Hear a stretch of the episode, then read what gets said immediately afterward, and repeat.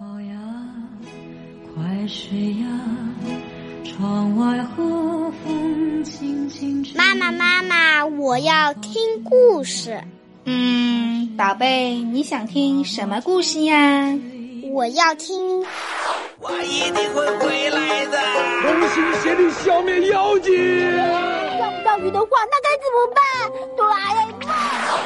好好好，妈妈呀，来给你找一找。各位大朋友们、小朋友们，你们好，欢迎收听今天的《一千零一夜》，我是睡衣哥哥。今天呀，要给你们讲的故事是老猴种麦子。好啦，故事呀，开始了。有一只老猴子。看到农民每年都在地里种上大片大片的麦子，秋天就可以收到好多好多的粮食。他心想：“我为什么不照他们的样子也种点麦子呢？那样我冬天就可以舒舒服服的坐在家里吃了，不必再出去寻找食物了。”老猴子来到农民的田边。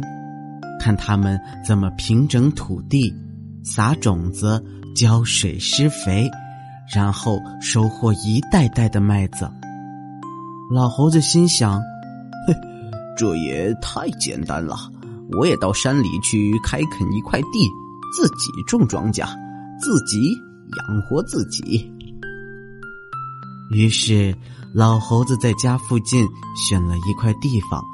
用木棍把地掘了一遍，再把大大的土块打碎，还平整的真不错。然后他学着农民的样子，在地里撒上了麦子的种子。过了些日子，地里果真长出了一片绿油油的麦苗来。老猴子高兴极了，见了别的猴子就忍不住夸口。骄傲之情溢于言表，你们看怎么样？我种的麦子一点都不比那些农民的差。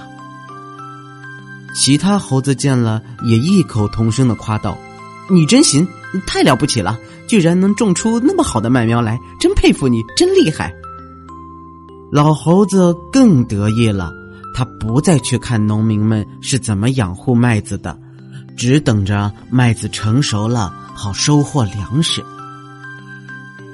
这一天，老猴子闲着没事儿，就到一个大苗圃里去散步。远远的，他看到苗圃里的农艺师正在给一片冬青树剪枝。一会儿的功夫，一片冬青树就被修剪得整整齐齐、漂漂亮亮的。老猴子看在眼里，记在心上。他回到家里，决定把麦苗也修剪一遍，让麦苗也像修剪过的冬青树一样平整、漂亮。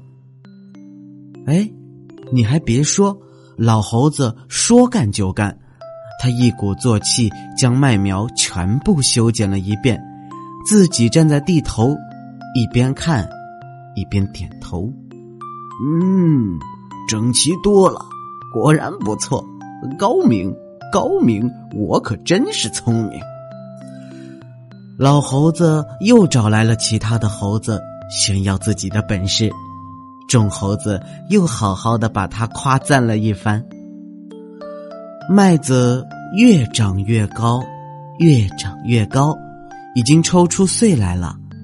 老猴子到地里一看，怎么又长得参差不齐了呢？就再修剪一次吧。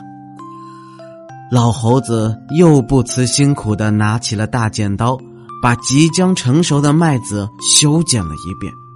这一次，他把好端端的麦穗全部剪掉了，根本没有意识到自己犯下了多么愚蠢的错误。秋天到了，农民伯伯们都收获麦子了，沉甸甸的麦穗昭示着又是一个丰收年，大家的脸上。都洋溢着幸福的笑容，而老猴子的麦田里，却只剩下了光秃秃的麦秆儿。好啦，大朋友们、小朋友们，今天的故事呀，就给你们说到这里了。